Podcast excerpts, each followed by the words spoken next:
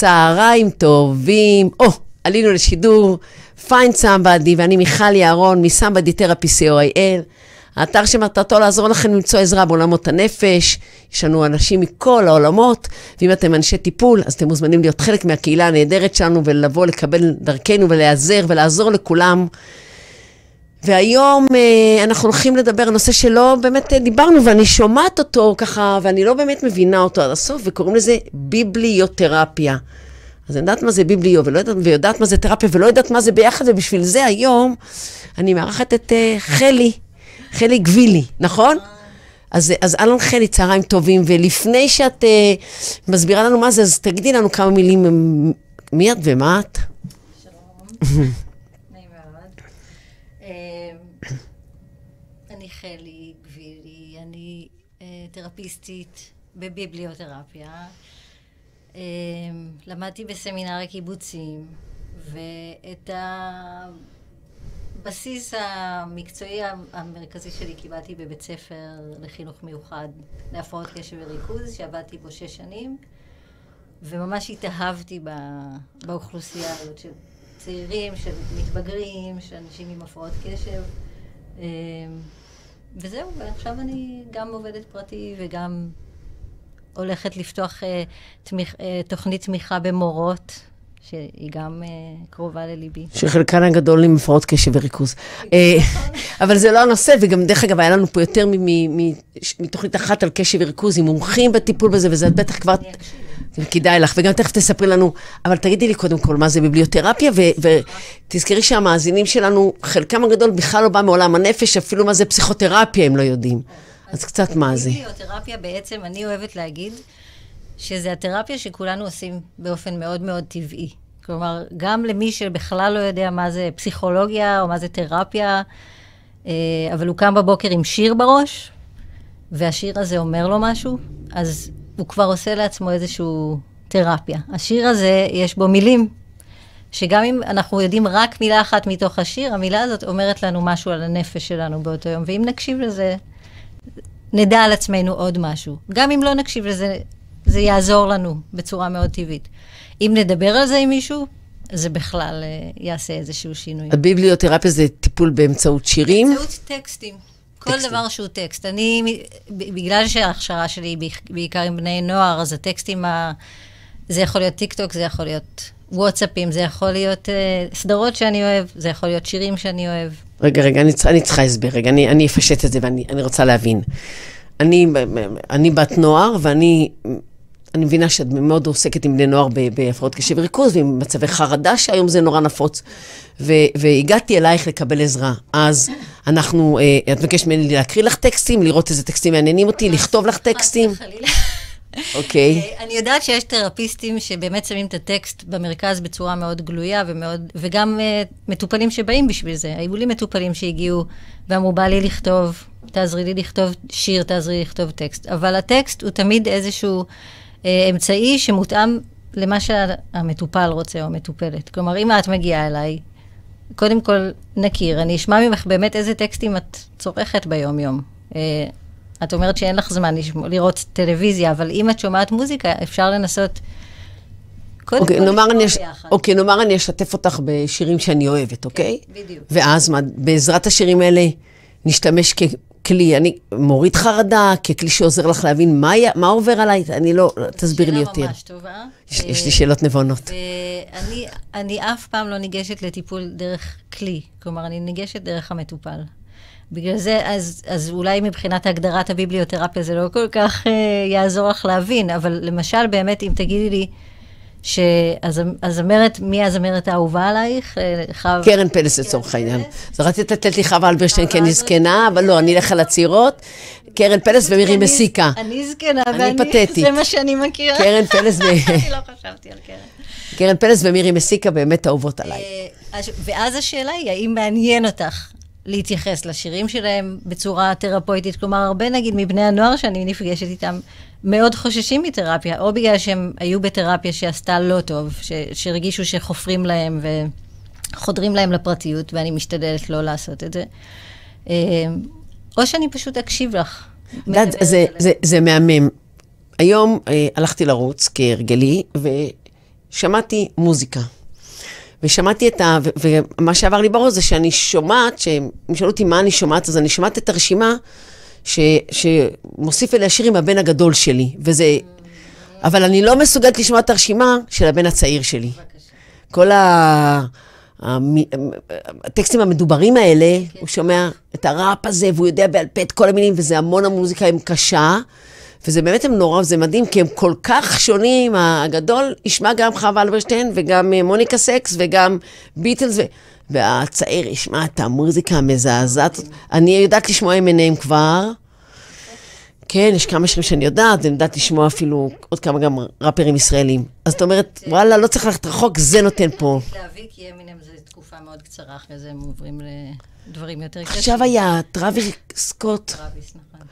טראביס הוא קצת מאוהב. בקיצור, כן, וזה אומר משהו על האישיות, על המצב, על, על ההתמודדות, על מה זה אומר. זו דוגמה מאוד טובה. גם בתור הורים, באמת, אה, לפעמים אנחנו מרגישים שאנחנו לא יודעים מי הילד שלנו, אז אם נקשיב למוזיקה שלהם בלי ביקורת ובלי שיפוטיות ובלי לנסות להכניס את זה לאיזושהי קופסה, לא. אה, נדע עליו קצת יותר. אה, לרוב הם לא ירצו גם לדבר איתנו על זה. וזה לא שתבואי ותגידי, למה אתה אוהב את טראביס, והוא יתחיל לענות. גם, גם המטופלים שלי לא תמיד ידעו להגיד. אבל קודם כל אני שומעת, וזה נותן לי איזושהי הצצה. לא, זה מהמם, כי הרבה פעמים אומרים, אמא, תקשיבי, שמעתי שיר חדש, את חייבת להקשיב למילים, את לא מאמינה, והוא שולח לי אותו. אז זה, זה, אתה יודע שאת אוהבת מילים. הוא יודע שאני אוהבת אותו. או, הוא יודע שחשוב לי מה עובר עליו, וזהו כנראה באופן לא מודע מבין שזה סוג של תקשורת בינינו גם להבין. אבל מה שאת אומרת זה בעצם, דארט. כן, כן, מה זה יהיה, אני, אני מוכרחה רגע להבין, אני, אני בכוונה מקשה, בסדר? אה, יפנה אליי בן, אה, הורים של בן נוער ויגידו, קשה לו. מה צריך לתת לי רינג בל להגיד, זה הטיפול או זה התרפיה שיותר נכונה לו ממשהו אחר? מללכת לפסיכולוג עובד סוציאלי, מטפל בהבעה ויצירה, או... אני מאוד אוהבת את השאלה הזאת. תשמעי, רק כדי, אני צריכה להבין. מאמינה שטיפול זה קשר בין מטופל ו... זה כל הרעיון של סמבדי, את יודעת, בסוף, מטופל ומטפל, ובגלל קליק. זה אני גם פה באתר איתנו. בגלל שאני... אה, אני לא יכולה להגיד שביבליו מתאים למישהו מסוים. אני חושבת שהמטפל מתאים, אבל אה, וזה הכלי. כן, וזה הכלי. זה, זה הכלי גם בשבילי לעשות, את, לספר לעצמי את הסיפור על המטופל, זה בשביל המטופל לספר לעצמו סיפור. אפשר להשתמש במטאפורות בצורה נורא נורא יצירתית בטיפול, זה משהו שאני אוהבת, והרבה ילדים... ובעצם הרבה פעמים עבודה עם בן נוער, אפשר לדבר איתו על דברים נורא נורא עמוקים, בלי שהוא בכלל בחר או מודע, אני לא רוצה לזלזל חס וחלילה, אבל את מבינה מה אני אומרת, שבעצם נעשית פה שיחה משמעותית שיכולה לתת לו תובנות, גם אם הוא דיבר על הזמר האהוב עליו. בדיוק. כמו כל אה, תרפיה באומנות, אפשר לעשות תרפיה באמצעות אומנות, גם בלי שמדברים את זה. זה נשמע מוזר לעשות טיפול באמצעות טקסט בלי לדבר, אבל אפשר, כמו שאת אומרת, לדבר על הטקסט, ובעצם משחררים משהו בנפש. לא רק זה, גם זה, אני חושבת שזה כלי לאבחון מאוד חזק. אה, נכון, צריך להיזהר שם כמובן, זה לא שאם הילד שלך שומע heavy metal ושמדבר על התאבדות, בהכרח אומר שהילד שלך... לא, אבל זה אומר שלמה, אבל הגיוני שאם הוא מתבגר, העולם הזה מעניין אותו. בדיוק, זה, זה מה שאני תמיד אה, אומרת, שגם אם אנחנו נכנסים לטקסטים מבחוץ, לא, לא לחשוב שאנחנו מבינים מה קורה בפנים. זה איזושהי הצצה, זה כמו חלון. זה כמו המסך שהם מסתכלים עליו, הוא משדר לנו משהו. איך, איך הכלי הזה יכול לעזור להתמודדות, נאמר, עם חרדה? וזו שאלה ראשונה. ושאלה שנייה, האם יש הבדל בין, בין מה שתעשי עם בן נוער או עם אדם מבוגר, מתוך התפיסה התיאורטית? כי חשוב לי נורא להבין את זה. כן, כן. אמ, יא, זה ממש, אה, זה מורכב. אני חושבת, יש, אה, למשל, אה, מטופל שהגיע ומתמודד עם חרדה ו- ומתאר את החרדה, ואז עולה איזשהו דימוי. למשל, רעידת אדמה. ואפשר להתייחס לזה כפשוטו ולהגיד, אוקיי, נכון, חרדה מרגישה כמו רעידת אדמה, הגוף רועד, התחושה היא לא נעימה, יש אי ודאות, אי נוחות. אה, אבל אפשר לשאול שאלות על הרעידת אדמה הזאת, וממש, ואני תמיד גם כותבת, ואחרי זה אפשר להסתכל על זה, וזה תמיד מעניין. אה, כי לא תמיד אתה מודע למה שאתה אומר באותו רגע. אבל הוא יכול לתאר את הרעידת אדמה כמשהו שיש בו גם צדדים חיוביים, או משהו שהוא מרגש, או את יודעת, כל דבר שהוא לא המובן מאליו. ואז אנחנו גם מבינים משהו על החוויה, אבל גם אנחנו יכולים להתקדם משם לאנשהו. יכולים להרגיש מתי הקרקע כן מתייצבת, מתי אפשר להשתמש בדימוי הזה בעוד מקומות, ואפשר לחזור אליו בפעם הבאה שתהיה חרדה, ולהגיד, זוכר שדיברנו אז על החרדה, על רעידת אדמה. קודם כל זה מהמם, כי תוך כדי שאת מדברת, אז אני חושבת על החוויה של הייתה רעידת אדמה ושרדתי אותה, ו ו ו ו ו על הפחדים. אני רק רוצה לחדד, ולה- וכאילו שתנסי לעזור לי להבין מה יהיה בעצם ההבדל ביני, נשמע קצת יומרני מצידי, לבינך, כשיש לך את הכלי הזה. ההתייחסות שלך היא כשהכלי הזה הוא משהו מרכזי, אני יכולה באמת להחמיץ הרבה מילים. וואי, יש לי מה זה שאלות טובות. אה, אני את יודעת מה, אני חושבת שהשאלה שלך מאוד טובה, והיא גם מחדדת לי את, ההבנה שההקשבה שלי למילים היא מאוד מאוד מחודדת. אוקיי. ובעצם אה, אני, בגלל זה זה גם בעיניי קצת תרפיה שהכי קרובה לפרויד, כאילו הכי קרובה לפסיכואנליזה, בגלל שגם שם הקשבה למילים היא נורא נורא משמעותית. אה, אני לא בטוחה שאנחנו עושים את אותו דבר, אבל אני, אני מסכימה, גם בחוויה שלי, ואני מוצאת את עצמי הרבה פעמים מחדדת לאנשים, ואני אומרת להם, אני מלווה ספורטאים, ואז נניח, לחץ זאת מילה גנרית. ואז אני אומרת להם, תקשיבו, כולה, אתה אומר לחץ, בוא, בוא, בוא נסביר את זה בלי לחץ, כי יכול להיות שאני ואתה מבינים את המילה הזאת אחרת. אז אני... איזה, אז איזה שפה את משתמשת? אם לא, נגיד, אני אשתמש בדימוי. איזה... לא, אני יכולה להגיד לו, תנסה להסביר לי את, ה, את מה שקורה לך, בלי, כאילו, אומר, נורא לחוץ. אוקיי, עכשיו תגיד לי... לא, אני גם לא אכו- אכוון, אני אגיד, בוא תגיד לי מה זה, לא להגיד לי אני נורא לחוץ, בוא תגיד לי מה, תגיד לי מה שרציתי להגיד, רק בלי להשתמש במילה לחץ. אז בעצם הוא יודע, תוך כדי זה הוא מפרט גם את התחושות הגופניות, גם את המחשבות, גם את חוסר, את, את, את התפיסה העצמית. אז, אז בעצם אני עושה בלי ביוטרפיה בלי לדעת שאני עושה את זה. אה, כן, אני, טוב, זה טיפול. כי טיפול זה מילים. בדיוק. אבל אני חושבת שבאמת ברגע שהמילה נוחתת ומקבלת חיים משל עצמה, זה כבר יותר ביבליותרפיה. כלומר, מה שאת מתארת, זו שאלה טובה, מה ההבדל? אני חושבת שהביבליותרפיה שאני עושה, ואני יודעת באמת שאנשים משתמשים, מביאים שירים ומביאים גם למטופל שירים, מביאים טקסטים, וגם הטיפול הביבליותרפי שאני עברתי הביאו לי, אבל אני עוד לא יצא לי באמת להביא טקסט שהרגשתי שדייק מטופל יותר מאשר מטופל מדייק את עצמו. אבל אני כן יכולה לשבת עם מטופל והוא יגיד לי, אני נורא ביקורתי כלפי עצמי, ואז אני אשאל אותו, כמו איזה דמות בסדרה. זה כבר ממש לוקח את זה למקום... אה, כי מה הדמות בסדרה תיתן לו... יש איזשהו ריחוק, אה, הבנתי. ריחוק, אה, איך אומרים את זה? ריחוק אמפתי, ריחוק... ריחוק- איזשהו ריחוק רגשי, הוא יכול לדבר על הדמות, ובעצם הוא מדבר על... אז אני יכולה להגיד מה הוא היה עושה. אוקיי, את מרחיקה ממנו כדי שיוכל להתמודד עם התחושה ולא להיבלע בתוכה. את- בכלל תרפיה בהבעה ויצירה, אני חושבת שהכלי המרכזי שלה זה ההרחקה. שאתה מדבר על דברים עם איזשהו ריחוק אומנותי, ריחוק אסתטי כזה, ולא רק מה אני מרגיש כרגע. למשל, אם הספורטאי שלך היה, או אם היית שואלת אותו מה רונלדו היה עושה בסיטואציה, או כל ספורטאי אחר שהוא... לא, תקשיבי, נתת פה שוס עכשיו, את מבינה בספורט. כן, אני מבינה, לגמרי, נהדר. כן, כן. כן. או מי הספורטאי האהוב עליך, מה אתה חושב שהוא היה עושה? או איך הוא מתמודד? מה הוא עושה כשיש לו חרדה, אם אתה חושב שיש לו חרדה. זאת אומרת, ההרחקה, הביבליותרפיה בעצם אומרת, בואו נרחיק ונ- ונקשיב למילים שקראו לטקסט. נכון. את יודעת, אני חושבת גם תוך כדי השיחה, וואי, את זורקת אותי ככה במקומות של חשיבה. איזה כיף לי לחשוב. אני חושבת תוך כדי השיחה על העניין הזה, ש... של קריאת טקסטים, אפילו של וואטסאפ, אוקיי? אה, אתמול הבן שלי הגדול שלח לי איזו הודעה ומאוד הכעיסה אותי, והוא אמר, אמא, מה עובר עלייך? ולא התכוונתי, אמרת, זה איך שאת קראת את זה. אמרתי לו, תשמע, אין פה הרבה דרכים לקרוא את זה. זה ארבע מילים אומרות את. את מה שרצית, כאילו... זה גם כן כלי שאפשר להשתמש בו בעצם להגיד, נניח, הוא מדבר, סתם, הנער מדבר על היחסים עם האמא שהוא רב איתה, ולעזור להסתכל על הטקסט, איך אפשר להבין את הטקסט אחרת. אני ממציאה פה עכשיו תיאוריה פסיכולוגית חדשה. קודם כל, כן. לגמרי. כי כאילו זה, זה אנחנו משטיחים, לפחות הדור שלנו שרגיל בתקשורת אה, מדברת, אה, תנועתית, עם הרבה מימדים, עם סאונד, עם אה, אינטונציה, עם מנעד, עם תנועות גוף, שם זה... על מטופלים שלי שיש להם לקויות למידה והפרעות קשב, והרבה פעמים טקסטים בשבילם זה באמת עולם קשה. אה, אז לנו אולי זה בא יותר בטבעיות, אבל לא, אני לא זוכרת שהשתמשתי בטקסטים ממש בפועל בטיפול, אבל אני כן מתקשרת עם מטופלים בטקסטים. ולפעמים מקליטים טקסטים, לפעמים שולחים באמת דברים שהם אחרים. תמונות, אימוג'ים, לאו דווקא הטקסט עצמו. אבל הכל נחשב טקסט מבחינתי, כי הוא מספר משהו. הכל כלי עבודה. כן. אוקיי, מגיע נער בן 16 עם התקפי חרדה. מה יקרה? אני מה יקרה? מה יקרה? לא, אני מנסה לחשוב על הנער בן ה-16. כן, כן, תנסה עכשיו על כמות נערי בני ה-16 בה.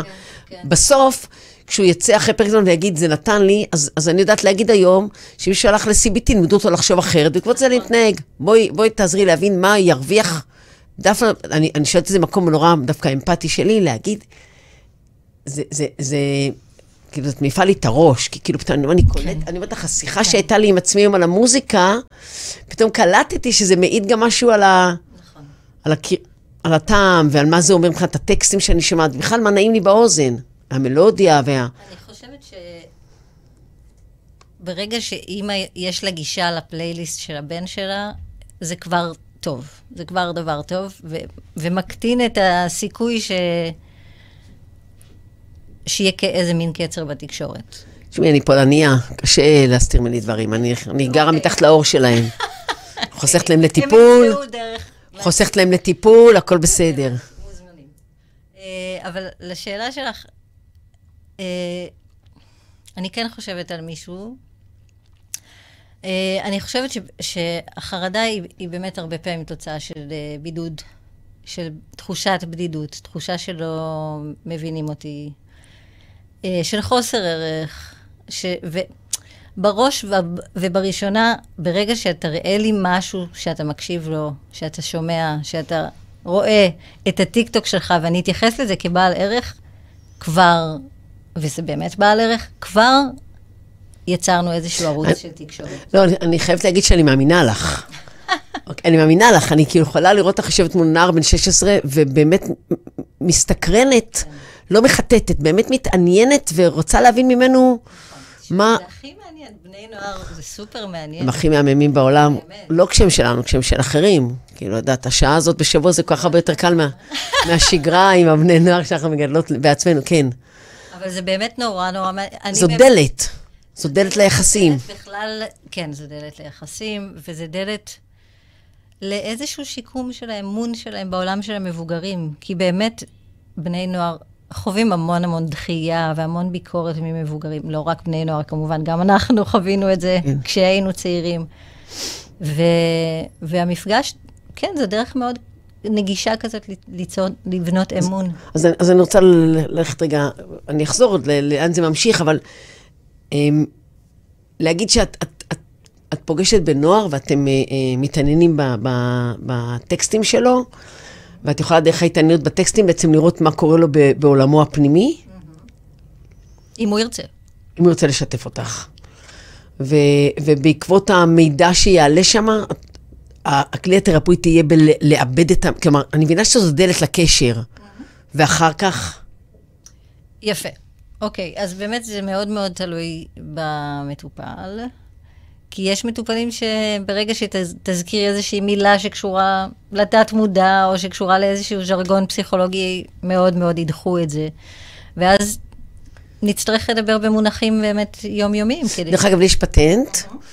אני אומרת להם, אני רוצה להגיד לכם איזה משפט של פסיכ- מעצבן של פסיכולוגית. אני יכולה? וזהו, וכאילו הורדתי את ה... נכון, נכון. אז, אז אני, אני רגע רוצה ל- ל- לזוז, לסטות רגע בעיניי ולהגיד, את הרבה שנים בתחום, ועבדת בבתי ספר, ואת מכירה?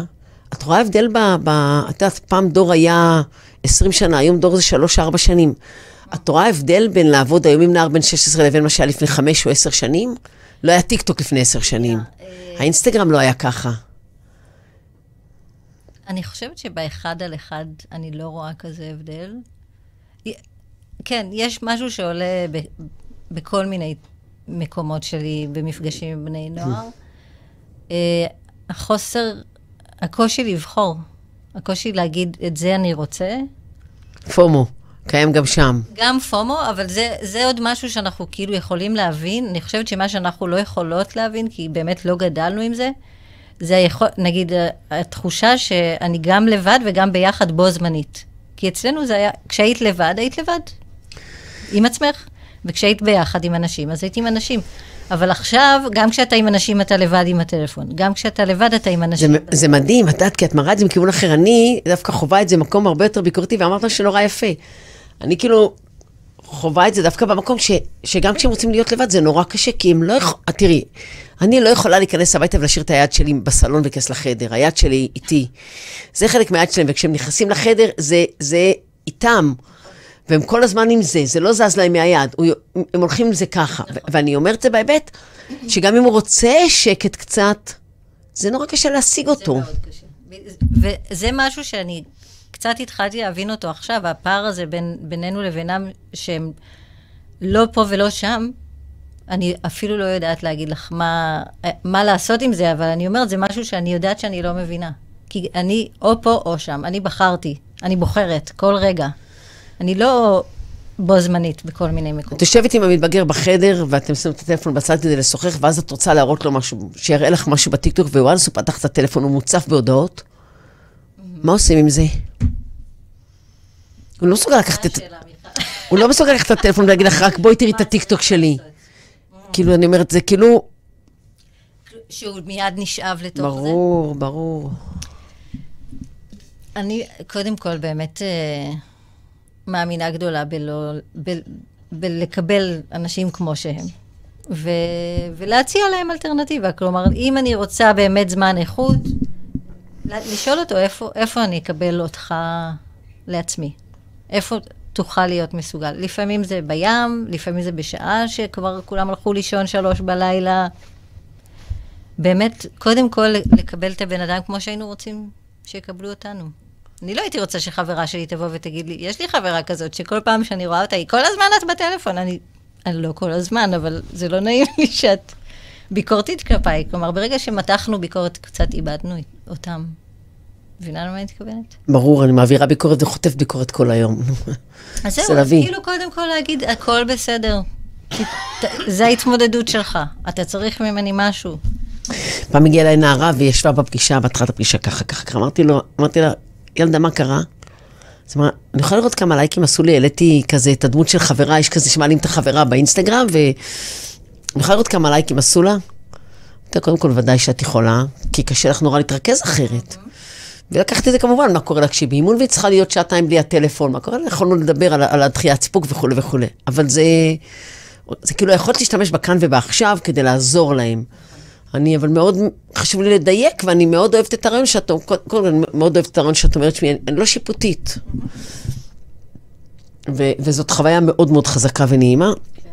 אבל הדבר השני שאת אומרת, זאת אומרת, אני משתמשת ב, ב, ב, ב, ב, בטקסטים, ב, בתחביבים שלהם, בעיסוקים שלהם, ככלי להכיר אותם לעומק ולעזור להם להתמודד עם, עם, עם הרבה רגשות. אמרתי נכון? כאילו, הבנתי? כן, רגשות, עם צרכים חברתיים. כן, ברור, עם כל הדברים. אני רוצה רגע לשאול, מה יהיה ההבדל בין לעבוד, אני מבינה שבסוף מטופל זה מטופל זה מטופל. נכון.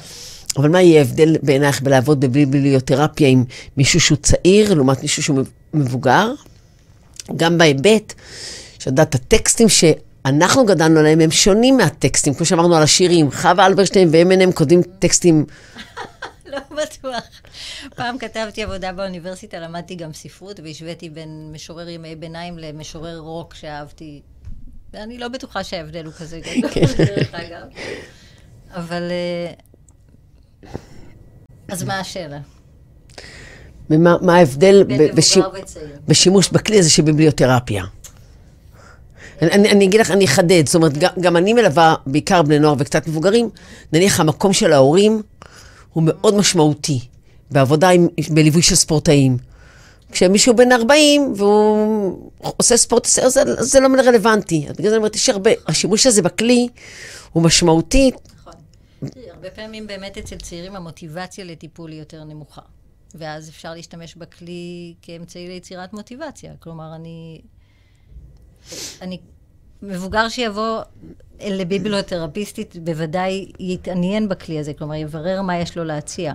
אבל uh, הצעירים שיבואו, זאת תהיה הדרך שלי להגיד, אתם חשובים, אני חושבת. זה פשוט דרך ליצור מוטיבציה לבוא לטיפול, בתור התחלה כמובן, אלא אם כן מישהו ממש נדלק על זה. אבל מישהו חדש שיבוא. לפעמים אני יושבת עם הדף ואני באמת רושמת דברים שהוא אומר במהלך המפגש, ואז חוזרת אחורה, והוא מבין שהוא אמר משהו חשוב.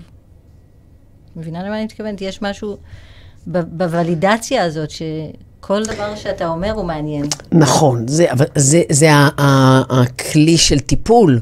ש... לא טיפלתי לא בביבליו, אז תגידי רגע משהו. לא, שהנוכחות של, הלק... של הלקוח, של המטופל בחדר, והמילים שהוא משתמש, אה, אה, הם הכלי עבודה. זה ה... לפעמים כשמגיעים...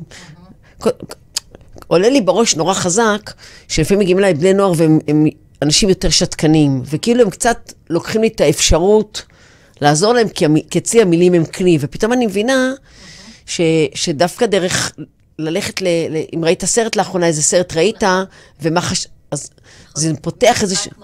משחק מחשב, או, או מה, מה אתה קורא, או, או באמת בערוצים, באיזה ערוצים אתה מסתכל, או מה אתה אוהב לראות בטיקטוק, בוא תראה לי, זה בעצם כלי לפתוח עוד ערוץ תקשורת שפחות מאיים ומאפשר... לפעמים זה גם יותר מאיים. אני מוכרחה להגיד שהיו מטופלים שראו שזה חושף יותר מדי, ו... וזה... והרחיקו אותי משם. בייחוד טיק טוק, שזה ממש ראי לנפש. זה מאוד קשה לראות טיק טוק של מישהו אחר. לכן הוא עוקב, מה מסקרן אותו. כן, אבל... אה, כן, יש משהו ב... ביצירת, אני חושבת שזה מעניין, כי באמת לא דיברתי עם פסיכולוגית ספורט על זה, ואני חושבת שבאמת, היציר, זה שהמטופל מעניין אותנו זה באמת הדבר, ואני חושבת מה הביבליו שם. פשוט באמת, אולי הקטע הזה של ה... ש... ש... שאני יכולה אחרי זה, כשנגיד מטופל סיפר איזשהו סיפור, כי לכאורה לא קשור, ואז סיפר על איזושהי תוכנית או על איזושהי, אה, איזשהו סיפור אחר, שיר, ואני יכולה להראות את הקשר. כן, לא, אבל זה, את יודעת, גם, גם, גם תרפיסט אחר יראה, ישתמש במילים ויראה את הקשר בין דברים ש... שקרו במהלך המפגש. כן, במהלך המפגש, בין המפגשים. כן, אז אוקיי, אז נתת לי חומר למחשבה. אני חושבת שמה, ש...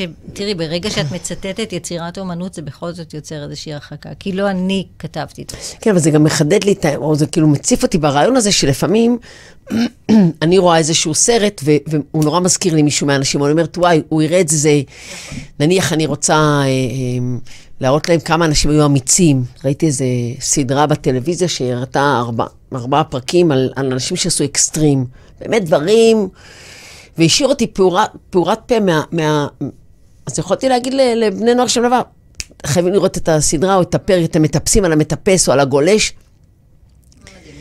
וכאילו, אני מבינה שבלי לה, בלי, בלי לה, להבין מה אני עושה, אה, בעצם בגישה של הביבליותרפיה, אולי המסר שלי היה גם אתם יכולים, אולי המסר שלי היה... אה, וואי, אני מעריצה אותם, האם אני מעריצה אותם? כאילו, הפרשנויות הן אינסופיות, אבל אני מבינה שבעצם בלי להתכוון, גם הרחקתי אולי, או, או נת... עשיתי, והיו כאלה שבאו ואמרו, יו, נניח יש סתם, אני לא יודעת, יש אה, סרט על מטפס שקוראים לו סולו, מטפס שמטפס ביוסמיטי פארק, ו... ו... סרט... וואו. עכשיו, זה דברים שאני לא מסוגלת לראות, כי באמת משהו בבידוד שם, וה... אז, אז אני... קשה. ואני מלווה הרבה מטפסים, עכשיו גם עם הנינג'ה, והטיפוס זה נורא נורא פופולרי. נינג'ה אני אוהבת. ואז אני אומרת לה, תקשיב, כשראיתי את הסרט, אני בעצמי, שלוש פעמים עצרתי אותו, לא יכולתי להכיל את החרדה שהייתה לי כשראיתי אותו מטפס. ואני חושבת שהמסר שאני מעבירה גם לנער, לא, אני מעריצה אתכם, על מה שאתם עושים, אני מתפעלת. ואז הם חוזרים לעשות אותו, כן, ראינו וזה, אבל יש לנו שיחה. ואני עכשיו חושבת שאולי אני גם מעבירה בלי להתכוון איזשהו מסר, ש... אני משתמשת בכלי, ה... בכלי של הביבליותרפיה בעצם בלהעביר איזשהו מסר. אז זה גם כן כלי מאוד חשוב, את אומרת, בעצם מה שאתה מעביר כמטפל. באמת יש כל כך הרבה תוכן היום, ש... שזה חלק מהבעייתיות גם, כן? כי כל אחד מתמקד בסוג תוכן מאוד מאוד ספציפי, ומה שאתה רואה זה לא מה שאני רואה, ו... אבל זה לגמרי, אני מאוד אוהבת את ה... הפרקטיקה הזאת. אז, אז, עם, פרקטיק, אז עם פרקטיקה, אני רוצה רגע, רגע לשאול ברמה הפרקטית. אחד, איך את משתמשת בכלי הזה להפרעות קשב וריכוז, שאמרת שזה קרוב לליבך. אפרופו, כשבאתי, כולי תזזיתית, אמרת, מה יש לך, ממי, המצאתי את זה. ודבר שני, איך, איך את משתמשת בזה ל, ל, ל, ל, להתמודדות עם חרדה?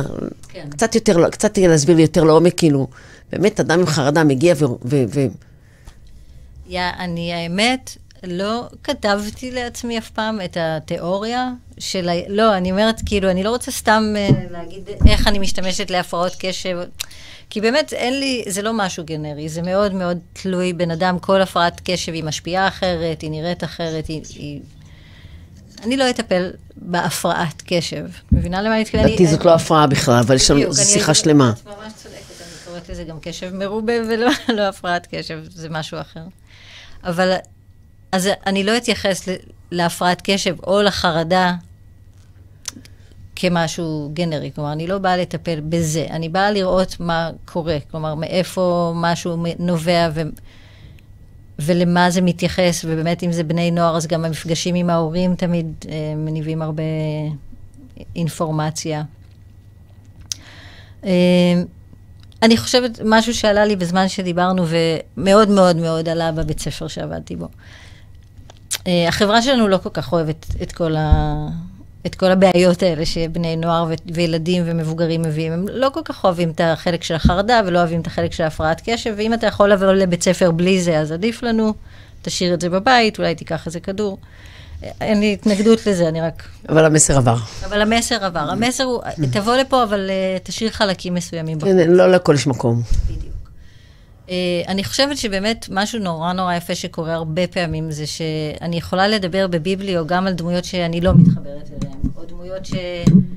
אפילו בתוך אותה סדרה יש את הדמות שאני נורא מתחבר אליה, אבל יש את האח שלו שאני ממש לא סובל, ולאט לאט אנחנו נבין שהוא גם חלק ממני, ונזמין אותו גם להיות חלק מהמסיבה שלנו, מהמפגש שלנו.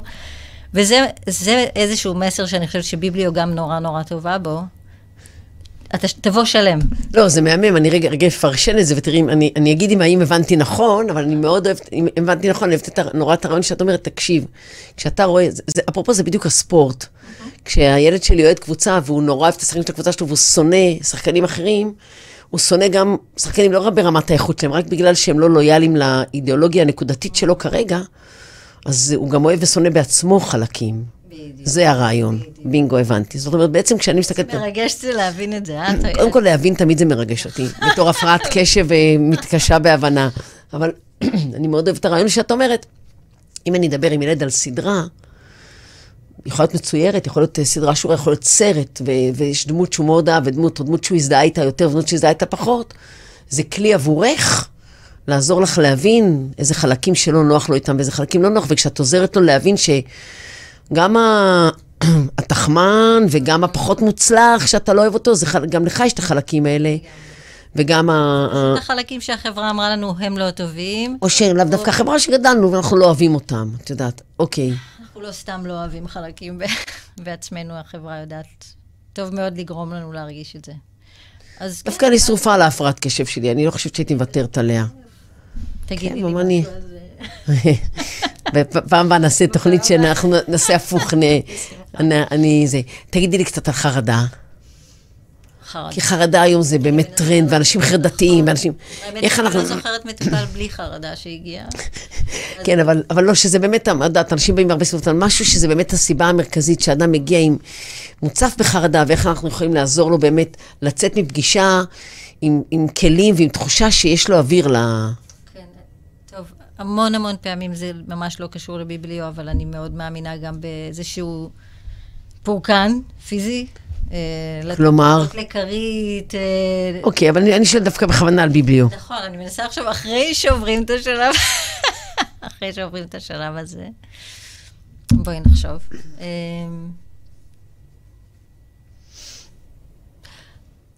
כן, אני חושבת על, נגיד, גם, הם, הם כולם בנים, הרבה, הרבה מטופלים שלי היו בנים, אבל משהו שהיה קשור לאיזשהו משחק אימה.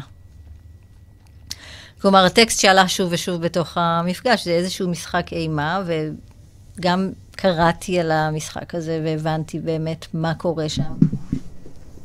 אה, הרבה תנאים, הרבה דברים שעלו מתוך הטקסט של המשחק הזה, עזרו לי במחשבות שלי עם עצמי על המטופל, להבין דברים לגבי היחסים עם האימא, היחסים עם האבא, ואז כשהוא דיבר על דברים כאלה, באמת לכוון אותי מתוך השאלות, כאילו מתוך הטקסט שהוא מסר לי, שהוא אמר לי את השם של המשחק, לשאול אותו עוד שאלות על דברים. כלומר, זה, זה דרך יותר סמויה כזאת. אה. אוקיי, okay, ומבחינת היכולת של הכלי הזה לתת הקלה, אני, אני אגיד את זה אחרת, למי זה מתאים? כמה זמן זה לוקח? אם מישהו הולך דווקא לטיפול בביבליותרפיה ולא לטיפול אצל, אצל פסיכולוג קליני. כן. למי זה מתאים? למי זה לא מתאים? כמה זמן זה לוקח? זה איזשהו אלמנט משחקי ואיזשהו אלמנט של שחרור, ובאמת איזשהו אלמנט של הרחקה. יש הרבה אנשים שהפסיכולוגיה המסורתית אה, מאיימת עליהם, כי זה ישר להיכנס דוך לתוך ה... הקשיים והפצעים, ויש גם המון סטיגמות על פסיכולוגיה. אז, אז אצלנו יותר כיף. כלומר, החיבור הוא יותר בלתי אמצעי, ויש גם... זה יתאים גם מאוד לילדים. וזה יתאים גם מאוד לילדים. אני פחות מתעסקת בילדים פשוט בגלל שהבני נוער הם כל כך uh, קרובים לליבי, ואני יודעת שאני יכולה לעזור להם, אבל גם ילדים, ברור, זה... הבעה ויצירה זה קלאסי לילדים. למי זה לא מתאים? Hmm. לא, אין מצב. מתאים. לכולם? מתאים לכולם. בגלל שזה כל כך גמיש. כלומר, אם אתה לא תרצה לעסוק בטקסט, אז נדבר על המשפחה שלך, ומשם נוציא איזשהו, איזשהו ריחוק אסתטי. ביבליותרפיה, ריחוק אסתטי לטיפול בחרדות. נשמע סלוגן לא רע. לא רע, לא רע. כמה זמן לוקח כזה תקופה של טיפול? את יכולה, כאילו... אמ, תשמעי, התקופה הראשונית היא יצירת קשר. כלומר, הייתי אומרת שלפחות חודש עד חצי שנה אנחנו יוצרים את הקשר בינינו, ואחרי זה זה יכול להיות שנה, זה יכול להיות... את יודעת, זה מפחיד, אני באה בחרדה, לא רוצה חצי שנה ליצור קשר, יודעת, אה, כן, CBT אומרים, בואי 12 מפגשים, אני מעביר לך את החרדה, אני בכוונה קצת אה, צינית. לא, לא, את מאוד צודקת. אה, אני חושבת שברגע שאתה מבין שיש מישהו שמצפה לך פעם בשבוע, זה כבר מוריד חרדה, ואני רואה את זה. אתה יודע שיש לך איפה לשים את זה. יש, יש, אני גם יודעת פרקטיקות של uh, הרגעה, כלומר, יש לי... לא, לא, ברור לי, אבל אני, אם אני מבינה נכון, את אומרת, תקשיבי, הביליותרפיה זה סוג של תרפיה. הוא לא מכוון חרדה כמו CBT, כן. אבל הוא לא מנותק משום... Uh... מציאות קיימת. אז אם אני צריכה, אם אני רוצה רגע לאסוף את כל מה שדיברנו ולהגיד את זה בצורה ברורה, אז ביבליותרפיה זה, זה בעצם סוג של תרפ, טיפול שיחתי, mm-hmm. שנהנה מאוד משימוש בטקסטים, בתמונות, בסרטים, בספרים, כדי, כדי להמחיש את הדברים, כדי להרחיק אותם וכדי לקבל איזשהו מענה פחות מאיים. לגמרי, ועולה לי גם המילה שליטה, כלומר, ברגע שיש לי דימוי בראש, אז הרבה יותר קל לי לעבוד עם זה, וזה לא משהו אמורפי שאני, שמסתובב בראש שלי ומאיים עליי, אז כן. תקשיבי, אני יודעת עכשיו מה זה ביבליותרפיה. אני חושבת שאני יודעת. אז רגע לפני שאנחנו מסיימות, ככה, תאספי לנו את הכל. אל תהיי כזאת. לא רשמתי. לא, לא, את יודעת, מהלב תאספי. אמ, זה כל כך רגילה לרשום, אני מנסה לחשוב על זה שאם הייתי רושמת בפגישה, לא היה לי מושג איפה הדף. מדהים. אה, אני בטוחה שאת יודעת מה קרה בפגישה. אמ, ביבליותרפיה. אה, וואו, שיטה ל...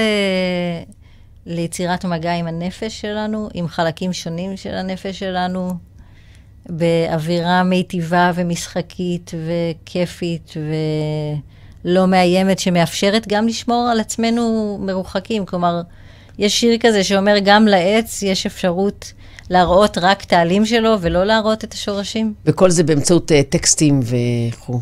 כן, אנחנו לא חייבים להראות הכל בשביל שיבינו אותנו, והטקסטים מאפשרים את זה. חלי גבילי. טוב, למדתי, היה לי לעונג, ואני מרגישה ש... שהחכמתי, ושהבנתי, וזה לא מפגש אחרון שאנחנו נעשה עוד. אז אני מודה לך. תודה לך. באהבה. אז זהו, אנחנו מסיימים עוד מפגש של uh, Somebody. Uh, אנחנו מ-Somebody Therapy COIL, אתר שהמטרה שלו היא לאפשר לכל אדם שרוצה עזרה בעולמות הנפש, וזה לא משנה אם הוא נער או נערה, צעיר או מבוגר, עם טקסטים או בלי טקסטים, עם ההורים או בלעדיהם. אה, לבוא ולמצוא אצלנו את המטפלים שמתאימים להם, את אנשי המקצוע. ואם אתם אנשי מקצוע שרוצים להצטרף לקהילה כיפית, חמה, אוהבת ומאפשרת, אז אנחנו פה בשבילכם, וניפגש בעוד שבועיים. ביי.